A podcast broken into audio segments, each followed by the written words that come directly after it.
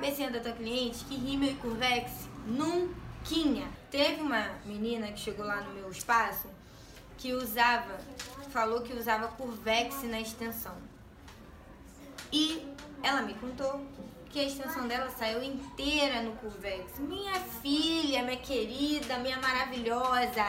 Você acha que você apertando aquele eu odeio curvex. Botando aquele treco lá. Ah, mas é pra curvar. Eu vou ensinar uma técnica para você ensinar ela a curvar os cílios sem meter o maldito curvex lá para não arrancar tudo. Meteu o curvex, pum! Saiu tudo na mão dela. Imagina a dor. Gente, imagina a dor. Então é proibido usar Curvex. E ela ficou com trauma de Curvex até hoje. Graças a Deus. Porque quem é extensionista de cílios odeia Curvex e odeia rímel. E o rímel também é a mesma coisa. Bárbara, por que eu tenho que falar pra ela que ela não pode usar rímel? Gente, rímel vai engrossar a sua extensão, tá? Vai engrossar a extensão da sua cliente.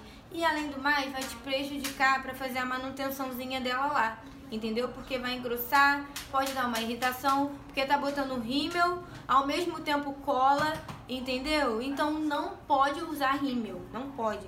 Ah, mas por que na manutenção? Gente, manutenção é um próximo vídeo que eu vou gravar aqui pra vocês a respeito da manutenção. Então, corta, tira da cabecinha da tua cliente que rímel e curvex nunca, tá bom? Se ela já tá com os cílios dela lindo, maravilhoso, volumoso, curvado, pra que, ela quer encher o treco de, de rímel, né não? E o curvex? Bárbara, como é que eu ensino ela a curvar os cílios? Assim, gente, por incrível que pareça, ó. Vai falar pra ela segurar os cíliozinhos dela pra cima, manda ela contar de 1 a 10 todo dia de manhã, soltar. Vai ficar curvadíssimo, maravilhoso e não vai arrancar os cílios dela, né?